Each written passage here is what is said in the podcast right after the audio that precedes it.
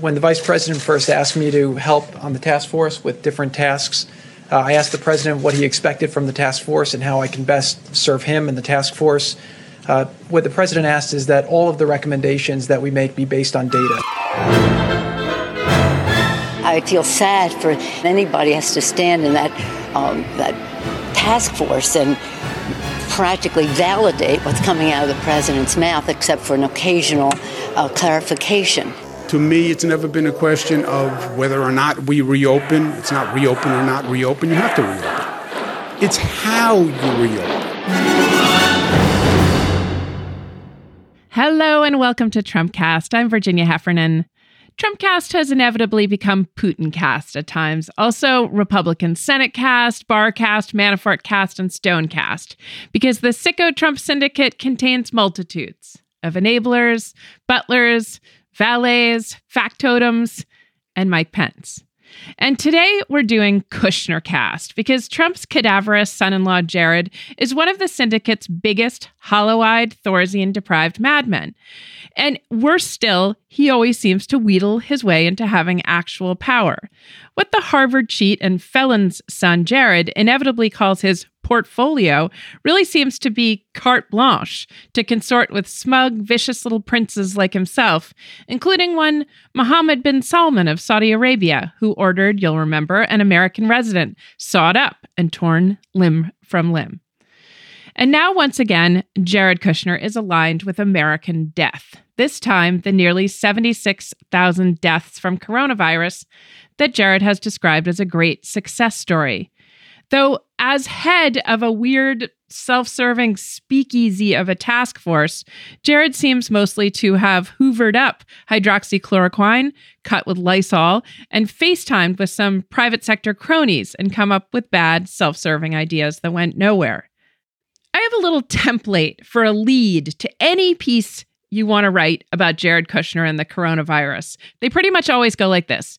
When some superstar expert who knows all about pandemics reached out to Kushner with many, many life-saving technologies, some reality star answers the phone and then somehow drops the call. So to do it as a Mad Libs, it could be something like this. When Dr. Jane Barley, PhD, JD, former Surgeon General, head of NIH, president of MIT, and developer of the polio vaccine, reached out to Jared Kushner to save lives with 10 million masks and a coronavirus vaccine, Tila Tequila passed on the call to Arabella, 8, Kushner's oldest child, who let the call drop. Oh, Jared, may you live up to your father's illustrious legacy and head down to the same Alabama prison camp where Charlie did his time. Here to talk about Kushner's dangerous failures with this pandemic is Andy Kroll. He is Rolling Stone's DC bureau chief, and his piece out this week is called Absolute Clusterfuck: Inside the Denial and Dysfunction of Trump's Coronavirus Task Force. Andy, welcome to Trumpcast. It's great to be here. Thanks for having me. So I just devoured your piece about everybody's favorite villain, Jared Kushner. Dave Eggers in his novel represents Kushner as a doll that an Ivanka figure drags around, a kind of just spooky doll. If only he were just a spooky doll. Instead, he's got his hands sort of on various wheels of various ships, all of which seem to be headed toward icebergs. Tell us about what you discovered in talking to some of the scientists who were confounded by Jared Kushner's approach to the pandemic. Jared has this way of materializing in the middle of every major issue or crisis that is going on in this administration over the last 3 years. No matter where you are, you see a photo and there's Jared. He just pops up in the corner of the room, or there's Jared who finds himself seated at the head table with all the decision makers who are eminently qualified and should be there, and then him who is there because he is this president's son-in-law. Yeah. This is absolutely the case with this coronavirus response effort. You had almost two tracks underway, you know, as I discovered in my reporting. You had the people who were charged with, who had trained, who had been hired inside the government to lead a response to this insane pandemic, who had written plans and done research studies and built all the lines of communication with the states and the cities and the industry that we needed to try to grapple with something like the coronavirus. They predicted this might happen, and they had a playbook in place to deal with this.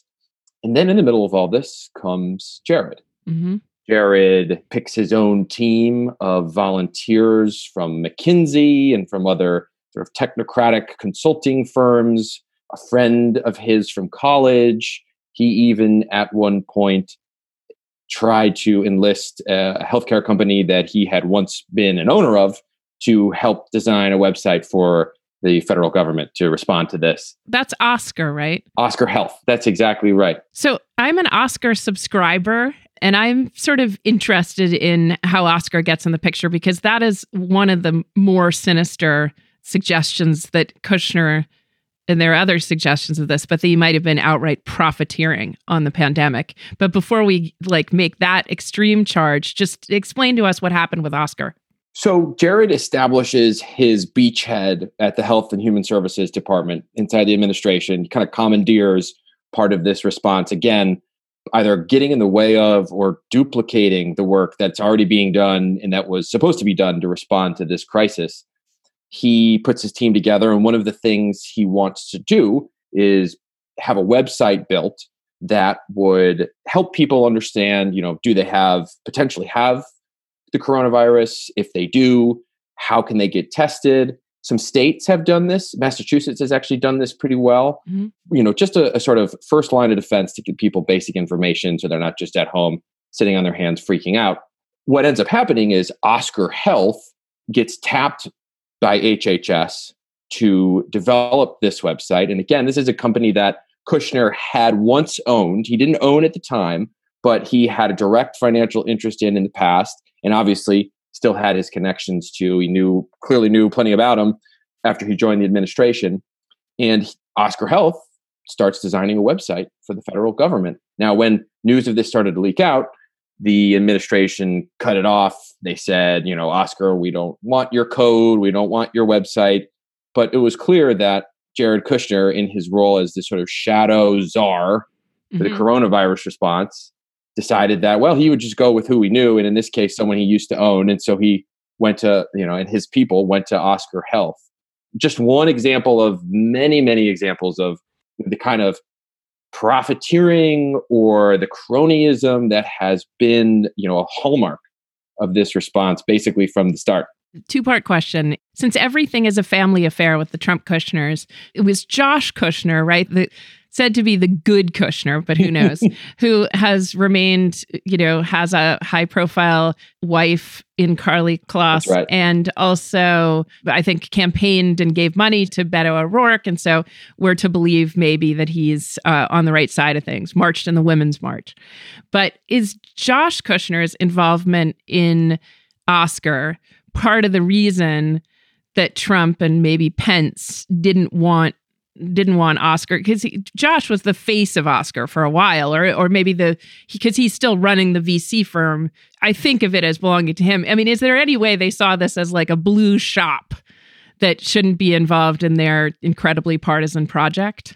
There is the possibility of that. I mean, I wouldn't rule it out myself. I think that based on all the reporting I've done, the people I talked to, the best impression I got was, like a lot of things that this administration sort of half does, and then once anyone with a conscience catches wind of it, they say, whoa, you're not going to go hire the company that you used to own, or your brother's shop to your, something your brother invested in to, be the face of the administration's response to coronavirus. This is crazy. But right, this task force and Jared's sort of shadow version of that, as it's been called, his own kind of parallel response team. It was so haphazard and so chaotic, so many mixed signals that, this scheme with Oscar kind of got far enough along that they had written some code, that they had been sent people up to Washington, or rather sent people down to Washington from New York to work on this. And then it just kind of died when, again, anyone with a reasonable sense of what what this administration should be doing caught wind of it. And it's not like Kushner keeps this quiet, because I mean, he has some idea and that he can, you know, get XYZ on the phone. And they're sort of the usual startup crowd of millennials or whatever group he's in.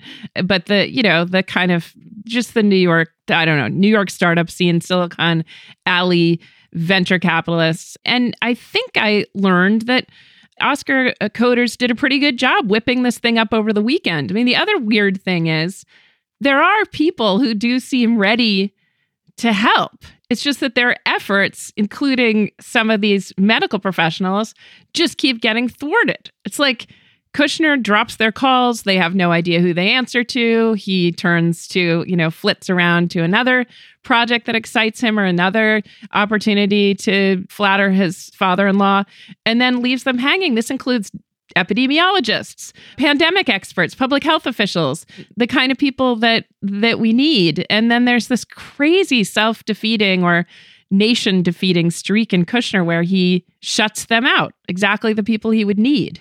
The part of that blew me away in that vein was when Jared reached out to Karlie Kloss's dad. So Karlie Kloss, as you pointed out, is Jared's brother's wife. Mm-hmm. And so this would be his brother's wife's father, mm-hmm. his brother's father-in-law, who is a physician. And Dr. Kurt Kloss posts in a Facebook group for emergency room doctors that he's looking for ideas on how to respond to this crisis and what the White House should do. And he says in there that he has a direct line to the White House. And what we end up discovering is, right, this leads back to Jared.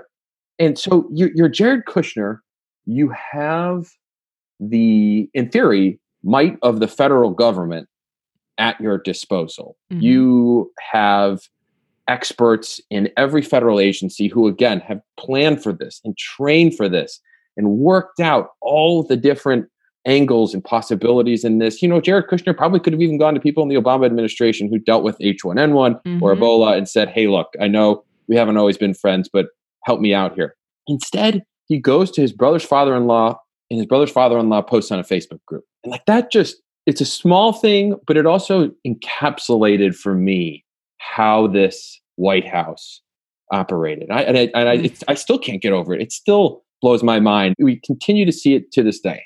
Yeah. I mean, I couldn't believe it either because, I mean, did Jared just think to himself, wait a second, I know a doctor. Jared Kushner knew one doctor that he could refer this to. And it's not like that doctor had any experience, but any experience with pandemics. And then he went to his equally inexperienced hive mind on a Facebook group. It's just, it's so low level.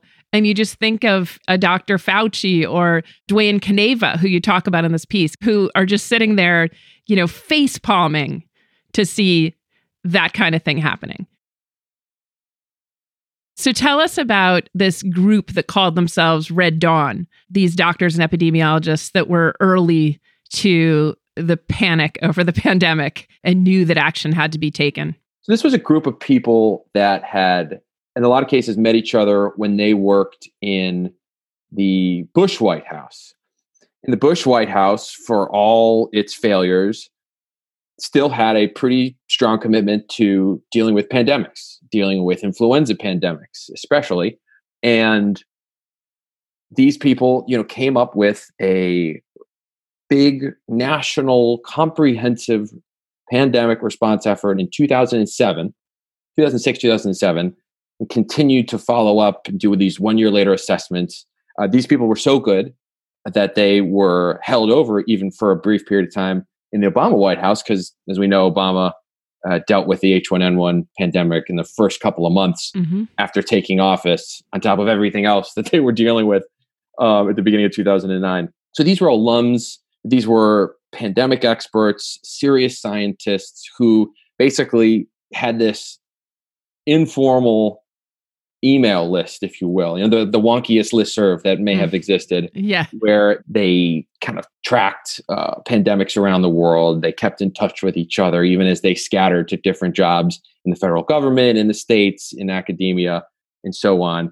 The Red Dawn reference is to obviously the B movie from the 1980s, The only thing I disagree with in the piece is that letter B.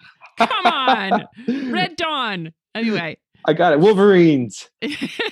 I got an email from a reader yesterday, actually, who made that exact same point. He said, I liked your story, but you are a freaking millennial because you lost me at B movie. Any movie with John Milius, the director, I think, and Patrick Swayze, by its definition, is not a B movie. So we'll have to agree to disagree on that one. Yeah. But yeah, so they liked that movie and they would, yell Wolverines apparently in the halls of the White House when they worked for Bush. But they started tracking this pandemic really early on. I mean, this is what they do. They nerd out on this stuff.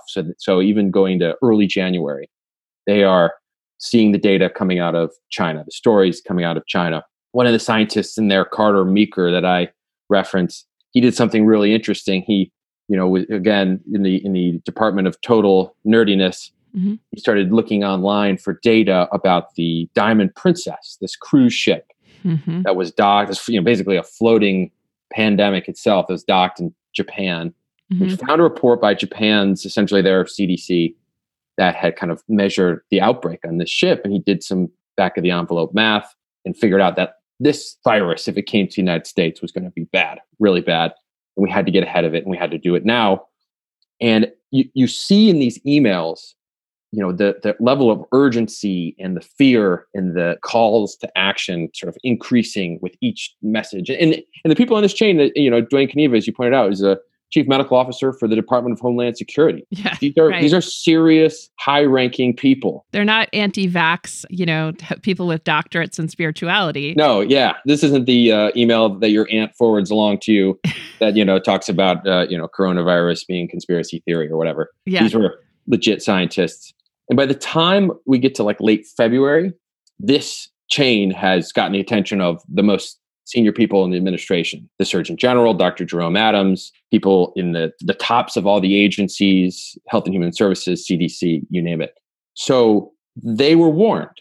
They knew what was coming. At least they had a sense of what was coming from, in some cases, scientists in their own government, and just didn't act. I mean, I note in the piece that, a few days after Dr. Adams, the Surgeon General, starts, getting looped in on all these warnings, he posted this terrible tweet where he's basically like, don't worry, the coronavirus is serious, but you're more likely to die from fried food and sitting on your couch than you are from, exposure to this sort of thing. So they were putting out these messages, and it was just so contradictory to what scientists were warning us at the exact same time. Bringing up George Bush, because this was a modification of his strategic plan for a flu pandemic.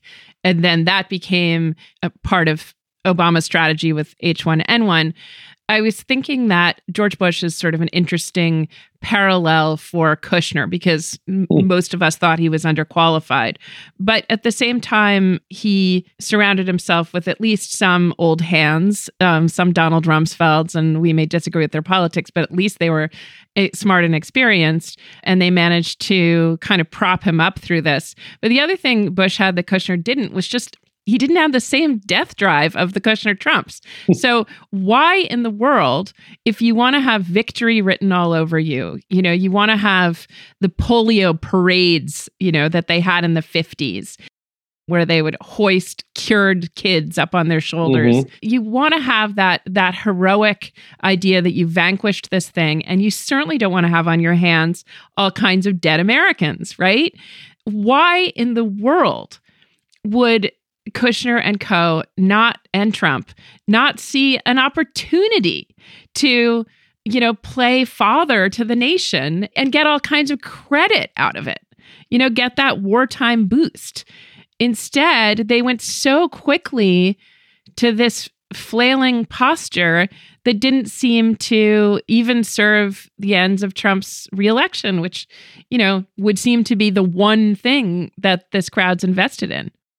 That, I feel like, is the great question that's at the middle of this whole disastrous, chaotic, corrupt response that we've seen. Yeah. I think that and hopefully this happens, there is a 9/11 commission style report that tries to get at the root of what happened here and why were we slow to respond? Where did things break down? What were the decisions that put us so far behind the curve that, containment just wasn't even an option. It was all about mitigation, slowing things down, reducing the damage. That question will hopefully get answered based on like what we've seen, what I've reported, what others reported. It looks like you have this sort of toxic mix of incompetence, a sort of distrust of the experts, which we've seen throughout this administration, not just this response. You've had a gutting of certain agencies that would have otherwise been ready and raring to go like the CDC in a moment like this. And I think at the end of the day, I would even push the responsibility even above Kushner, because I could see Kushner making that argument, that this could be a chance for some kind of wartime victory. I would push it up to Trump, who I think just, we've seen this time and time again. He doesn't like bad news. He doesn't want to hear bad news. His aides around him have worked to keep bad news off of his desk. I think in one case in the Bob Woodward book, literally snatching pieces of paper off of the Resolute desk in the Oval Office so that the president didn't see them. And making those vision boards or whatever, because he's a visual person. So showing him pictures with the abs and chest of Rocky or whatever. Right. Exactly. And there's just a sort of magical thinking that starts at the top and obviously works its way down, works its way into people like Kushner throughout the White House and the administration. And I mean, in some ways, I think you still see it to this day. You see Pence talking about, we're going to shut down the task force and just focus on reopening the economy. Mission accomplished. We've heard that one before. And I think all of these things came together in a way that not just prevented the administration from trying to take this and turn it into a wartime victory, but the thought never even occurred to them. The looks of it. The thought of how can we rally the country and pull people together and create this sort of, a nationalism in a way, which obviously we know this president has some affinity toward, that just never seemed to come onto the radar. I think you and I are both surprised by that. And I know plenty of people are. Yeah. When that option was on the table, they didn't take it and instead went for the option that is quite possibly one of the worst outcomes, the worst combination of, approaches and philosophies in this. And again, I don't think we'll know entirely why until we're on the other side of this thing and can really pick through the ruins and understand what happened. Yeah. Your mention of a 9/11 style commission reminds me that I think right before the inauguration, Tom Nichols was on this show saying he thought there should be a 9/11 style report that would be not a, Mueller investigation style, with indictments at the end, but just what happened with the Russian interference, what exactly happened, what could we, so we can prevent it next time, so we can understand how Russia hacks elections.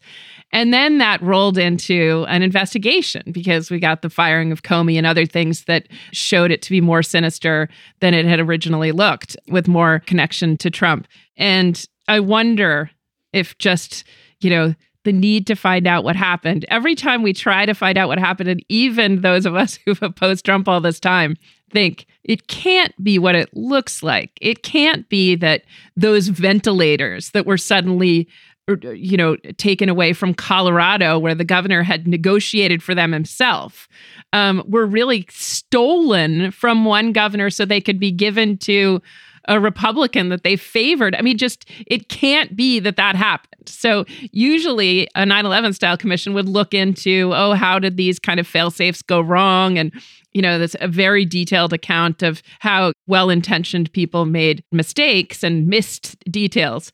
But this is what it is when you have looters in the White House and who are not just... Yeah, it's not just incompetence, it's malevolence. And I think, I think that's what your piece reveals, is that for whatever reason, this kind of destructiveness and self-destructiveness really kicked in. And this is where we've started to hear people call, full-throated call that the Trump crowd has a death wish or is a kind of death cult, because they've minimized the deaths from coronavirus. They've called this thing, impeachment by another name, a pandemic. You hear people on that OANN network saying some huge number of them will refuse to take a vaccine, but will continue to take the discredited treatments for it. I would prefer to be dead, is the statement that I hear in those polls. It's astonishing. There's one thing that I've picked up on. I've lived in Washington for a little more than a decade, and there's a collective amnesia in the Capitol that I've come to find really disturbing and preventing us from tackling these huge problems that, I mean, man-made or otherwise, that, you know, come up fairly regularly. I think about it in terms of the 2016 election. I too wish that there had been a kind of commission that had been done after the election, because I also wish that the commission had looked at the role of media. Yeah. And yes. You know, how, whether it's the coverage of the emails, whether it's the coverage of Russia and so on, how, you know, how that actually unfolded and what we can do better next time. And I think that the response to this pandemic, and you can put the media in there too, if you want as well, cries out for that kind of commission. The thing I worry about is just even between now and the mid 2000s, whenever the 9/11 Commission report came out, early to mid 2000s, we're in such a different information environment now. You know, a esteemed, sober-minded panel of former lawmakers and experts could come together and investigate the facts and put out this huge report, have hearings on it, people would cover it, and we would have a sort of agreed upon set of facts and some accountability for what happened. I'm trying to imagine, even if that were to happen with the coronavirus response, like, would 30% of the country just say it's fake or say that it's, you know, the work of people who are out to get the president? I mean, I can't imagine Sean Hannity would be jumping to cover this thing if it laid out a lot of the things and more that we know, which is, you know, that a Labradoodle trainer was hired to be a senior person at HHS, or that Jared Kushner looked to his brother's father-in-law, and so on and so on. That's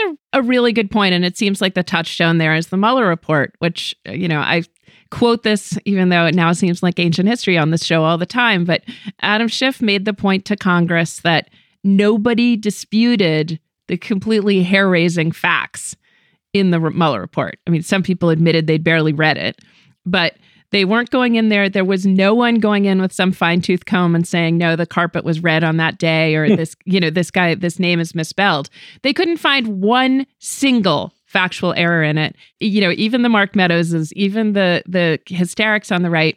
And yet they had decided, as Adam Schiff said, it was okay. And if they had no factual complaints about it, then all they were going to do is say, this was a conspiracy, and we think what Trump did, as documented in this, you know, multiple episodes of obstruction of justice, was just okay. That's what you have to do to win. And I think that Schiff, their silence meant Schiff closed the case on that. Now, after the 9/11 Commission, there were still people that said jet fuel can't melt steel beams, right, and they were still writing stories about 9/11 being an inside job. But they were, I think, as David Frum said, those outsiders were kind of sequestered until they sort of burned their way out. But after something like this, I absolutely agree with you. Anyone who reads a piece like yours, or even like a big sweep up commission report in a couple of years, will either not read it, vaguely decide, well, if this is what Kushner did with Oscar, or this is what happened with the PPE that didn't get distributed, that's just okay because that's what a Republican had to do to win. Or they'll just delete it from their minds altogether and not take lessons from it, which goes to your amnesia case. And it is true that we don't... We can't agree on that forensics or a trial or experts is a way to get at the truth. That, you know, an adversarial trial or an FBI investigation into Brett Kavanaugh, or an adversarial trial like in the Senate, a real trial of Trump. We can't agree not only on specific truths, but on the methods for arriving at truths, which is really clear in your piece. I mean, it's absurd how experienced and knowledgeable the people you have are issuing these warnings, and how ridiculous the efforts to shrug them off by Trump's circle. And, you know, one thing that I would even add to that is talking about, you know, hearing you talk about the people who either shut out the facts or don't trust the experts or don't think that the science says what it says, even though this is what peer-reviewed science looks like. You know, we used to be able to say, or at least it used to feel like, you know, these anti-vaxxers or climate science denialists, mm-hmm. you name it, you know, they were kind of the fringes. They were the people who, you know, lurked in on 4chan or read InfoWars or what have you. Yeah. And what it's felt like more and more is that there are actually those kinds of people in Congress and in state legislatures, in some cases in the administration, who take these same kinds of positions. I mean, I've written about this before. There is a quote that I come back to all the time, which was a quote in a New Yorker piece in the 2010s, maybe 2015, 2014, 2015. It was a story about the House Freedom Caucus. Oh, yeah. Remember the House Freedom Caucus? It was sort of the fringe, yeah, you know, blow everything up group of hardcore conservatives and libertarians. Justin Amash, right, came out of that. Amash came out of that. He was one of the founders. Jim Jordan, also a member of that. And in this piece about the House Freedom Caucus, the writer quotes a Republican member who wasn't in there talking about how crazy these people are, how crazy they are, and also how the calls that this congressman had been getting to his office over the years, you know, used to be like one conspiracy theorist for every 9 people raising issues about whatever's going on in the district, and how that balance had shifted. And now it was just people calling in all the time with crazy stuff that made no sense. And that member of Congress was Devin Nunes. Wow. Who, you know, Devin Nunes now is in some ways the face of some of these alt theories about absolutely Russia or the 2016 election, the intelligence community, and so on and so on. Yeah, that is why I love this expression, common sense gun laws, because the idea of who owns the truth and owns science, you know, that you're setting the bar too high, basically, to ask that climate deniers read the science. There's just too much. Believe science it's too much. But it's not the interest in data that seems to have changed. It's this common sense thing where Devin Nunes, the wonderful memory, I want to look back at that piece, that where Devin Nunes in 2014 or 15 can say, God, this is bullshit. Who are these lunatics? And then a few years later, sounds like one of them. Like what is the Devin Nunes at night, or, you know, what does his brother say when he's muttering that stuff? You know, we all run into people now who lurch into that territory on whatever axis. Someone told me recently that her cousin had read that Hillary had killed Joan Rivers for some reason because she had some secret about Hillary's emails. It was one that I hadn't followed. That's a new one. Wow. Right? And that was where the shoe dropped for her on this thing. and that's a sane, college-educated person. So something must be incredibly charismatic about these views to have people throw over their common sense. And where you really see that, they're doing this, that the embrace of this unreason is at a cost to them, is in this idea that I'm not going to wear a mask, you know, mm-hmm. where I'm not going to take ordinary precautions to protect my health and the health of people around me. Just, you know, it's like there's a restaurant in Texas, I don't know if you saw this, where the restaurateur who's reopened the place has outlawed among his employees and customers the wearing of masks. You know, it's wow, like I hadn't seen that. He says you can't wear a mask. You're fired. You're fired if you wear a mask. And unbelievable. Something like, we don't accept masks, you know, on customers because whatever, we feel like it wrecks the experience. You know, it feels like, and this is where I get to common sense, it feels like they've putting a sign on the door saying, we proudly on our salad bar don't use sneeze guards. And, you know, it's part of our awesome outlaw libertarian side that we think sneeze guards are part of the nanny state or whatever, that the like absence of hygiene is now a signal to what a cool Freedom Caucus freedom rider you are. That gets back to your death cult point earlier as well, which is like, how far will someone take the narrative? Will they take their belief about the nanny state or the belief that the Democrats have somehow perpetrated the pandemic or made it worse or are using it as a bludgeon against Trump, to borrow from Sean Hannity's formulation? The pandemic has been it's a horrible tragedy, and it is, you know, such a revealing period for the Trump presidency and sort of, as I put it in the piece, bringing together in one place all of the worst traits and characteristics and inclinations and impulses of Trump and his people. But it's also been a fascinating window into how far some people will take the narrative, how far they will take the belief. You know, they're almost like their sort of political identity of like, you know, if that I'm aligned maybe with this president or with this party, and I will prove my loyalty, even if it means I'm not wearing a mask, even if it means making my own customers or employees not wear a mask. I didn't believe that it would go this far. And I still think it's a small minority of people, but even a small minority is startling to see. And it is worth, you know, reminding ourselves that those protesters represent such a small group that hundreds of millions of Americans have submitted to something we've never done before in the form of this lockdown. And that those places flying the Eagle flag and saying that they hate masks aren't getting customers. You know, we had Juliet Kayan on the show the other day, and they've introduced a new component to the Waffle House Index that tells you how bad an emergency is, how many Waffle Houses have closed. Now there's a new how many Waffle Houses have opened, but how few customers they have. Yeah, I love that. It's so good, right? It feels like the immune system of the American people is rallying in some ways to disinformation when, you know, it's all fun and games to talk about the steel beams. It's just, you know, it's old news. You know, it's a repository for your anger about Dick Cheney or about the federal government.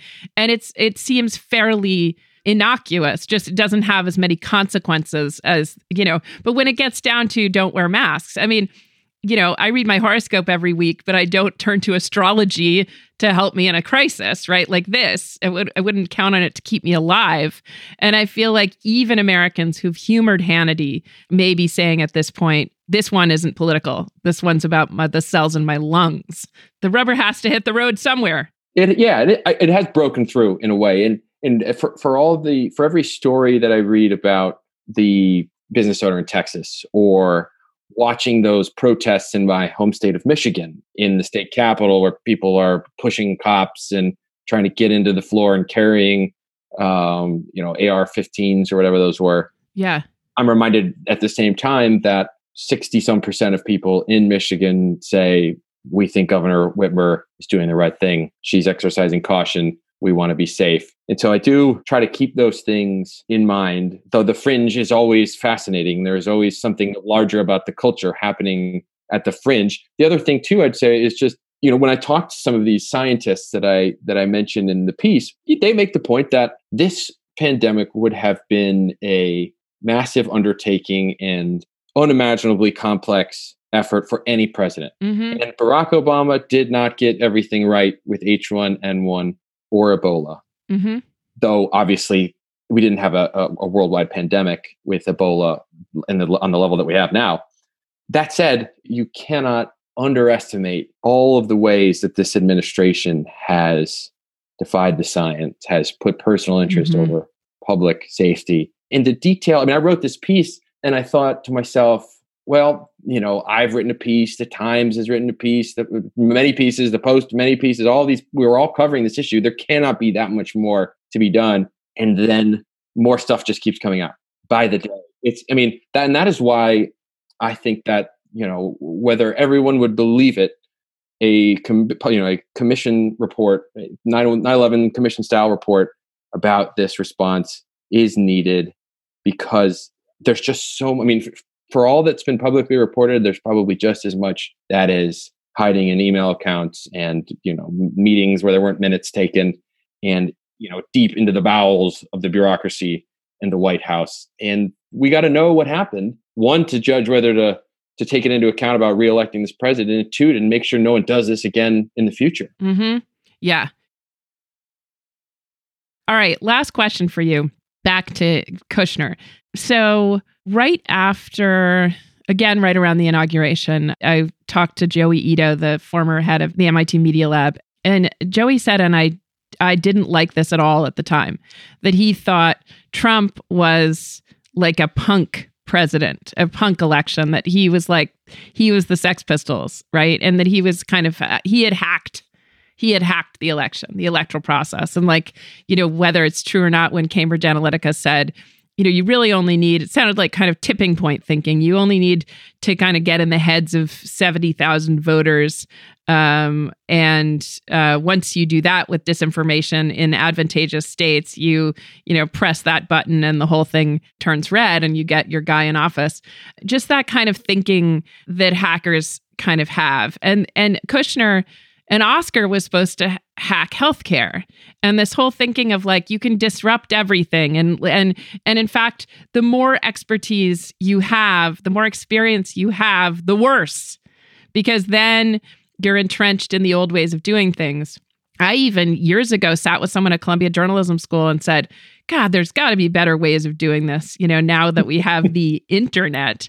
And he said, there's a lot to be said for the things that can be done at institutions that can't be done, you know, other places. And that turning to Oscar to solve this instead of the NIH Oxford University partnership to academics, to people who work on vaccines all the time, to all the people you interview in your piece. The amount of contempt for institutions, for credentialed, experienced old hands at this. The same thing we saw with the public servants, in the State Department and elsewhere who testified during the impeachment. Just, wow, this person really understands Ukraine. It turns out Ukraine is not a meme for Fox News. It is an actual country with needs. And it helps to have lived there and studied it and become an area expert. And, you know, you don't say, you know more about this than I do. And that seems to be true with epidemiologists. And that's the interesting revelation. And I think Kushner's going to this Dr. Kurt Kloss, father of model, to consult his little clique was a way of trying to say, well, let's just hack this whole pandemic, you know. Let's just think like Mark Zuckerberg or whoever or Steve Jobs and undo this. And my guess is that way of thinking is going to be under a pall for a long time, that people are going to want to try to do things right. One of the appeals to this story for me was that not only was there enraging and important evidence of how the administration had bungled this thing and gone to Jared Kushner's brother's father-in-law and enlisted friends from college or McKinsey volunteers just because they happened to work for McKinsey but had no experience whatsoever in procuring PPE or dealing with supply chains. You know, I wanted to balance that out with the stories of the scientists who did raise these warnings. These people are basically anonymous. They, you know, in the sense that like they're not publicity seeking. They, you know, probably weren't thrilled about all of their emails being written about by myself and others, even though they were sent to public officials, so they're perfectly, you know, gettable. Mm-hmm, mm-hmm. But the federal government is filled with people like them who toil every day in obscurity to keep the country safe, to prepare us for situations like this one, and to help us understand what went wrong and to be better next time. At the heart of the Trump philosophy is this sort of, you know, the swamp, the deep state, that the government is either a failure or that it's filled with political hacks who just want to make President Trump look bad and take him down. And that's just not the case. That's not why people go into the government. It's not why people work for the CDC or the NIH or HHS. I've talked to so many people for this story who worked in these agencies and who were scientists and who just didn't have any time for partisan affiliations, didn't care if you had worked for President George W. Bush or President Obama or now for President Trump. They just cared about the science and they cared about keeping people safe and they cared about the country. And I hope that in the coverage and especially in the ultimate story of this pandemic, that the people out there who maybe felt more distrustful of the federal government, that, you know, and perhaps egged on by Fox News or President Trump or just from, you know, their own general impressions, realize that there are these scientists out there who aren't getting rich, but do feel like they are serving their country. And if we listen to them and we elevate them as opposed to political appointees and friends of friends from business or family, that we wouldn't have ended up in this situation, and we won't in the future if we heed their warnings and listen to them. And so that's one of those sort of big morals that I hope comes out of all of this. I absolutely do too. Andy Kroll is Rolling Stone's DC bureau chief. It's so good to talk to you, Andy. Really, stay safe, as they say. You do the same. I really appreciated it. That's it for today's show. What did you think? We really rely on your support, and we want to talk to you. I'm at Page 88 on Twitter. The show is at Real Trumpcast. And then go over to slate.com/Trumpcast Plus. Become a Slate Plus member. Today's your day. Plus members get all of Slate's podcasts ad-free for only $35 for the first year. I don't even know how little that is. You don't even have to give up a cup of diner coffee. And best of all, you'll be supporting our work in a time when a lot of journalism, including Slate's, is endangered. So go to slate.com/Trumpcast Plus. Our show today was produced by Melissa Kaplan and engineered by Richard Stanislaw. I'm Virginia Heffernan. Thanks for listening to Trumpcast.